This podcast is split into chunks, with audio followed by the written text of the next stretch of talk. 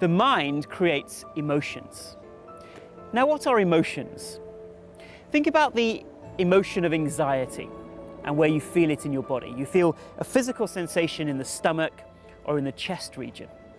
And you probably also have anxious thoughts in the mind. So, an emotion combines two aspects the physical sensations and the emotionally charged thoughts. Now, how are emotions actually created? Well, we have our outer world and our inner world. For simplicity, let's assume that the majority of things that we face in life are people and situations in the outer world. The mind takes in this information from the senses, interprets that information, and creates emotional reactions. Those emotions then form our actions and words. How does the mind choose how to react or which emotions to create?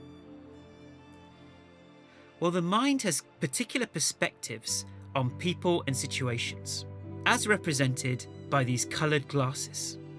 And so every emotional reaction is based on what perspectives we took in the past. We don't see things the way they are, we interpret them based on our own past experiences. It's like wearing coloured glasses to interpret the world around you. You distort the world. You see the world according to how the past experiences have affected you. So it's like wearing these glasses. You can see the world as a negative and depressing place. Or you can change your glasses and see it as a wonderful opportunity for self expression. You decide. How do you see the world?